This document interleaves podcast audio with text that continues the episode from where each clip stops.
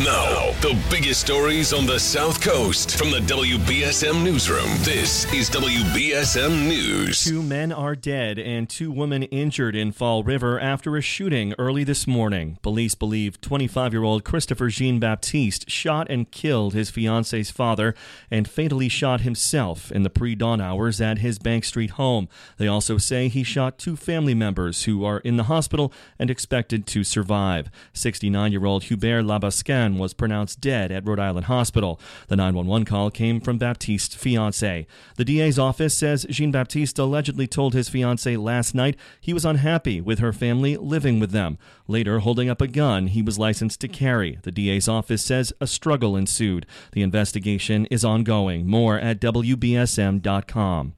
One person is dead and four others seriously injured overnight in Raynham. They were in a pickup truck that slammed into a traffic light pole on Route 44 around 2:20 a.m. A man was dead at the scene, two men and two women taken to various hospitals. No other vehicles involved and the cause of the crash is under investigation.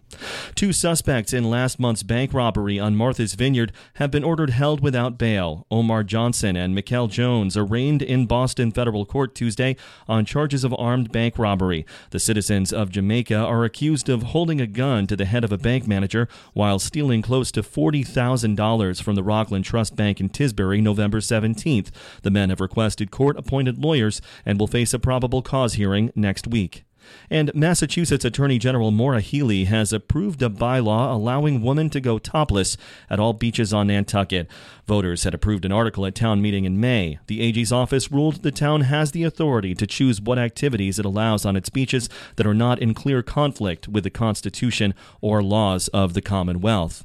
In sports, both the Bruins and Celtics start late tonight. The B's skate in Denver versus the Colorado Avalanche at 9, and the Celtics tip off in Phoenix versus the Suns at 10. Both teams have already reached 20 wins this season. And Major League Baseball Commissioner Rob Manfred says Fenway Park is a candidate to host the All Star game in 2025 or 2027. The Boston Globe reports the Red Sox have been lobbying hard to get the game.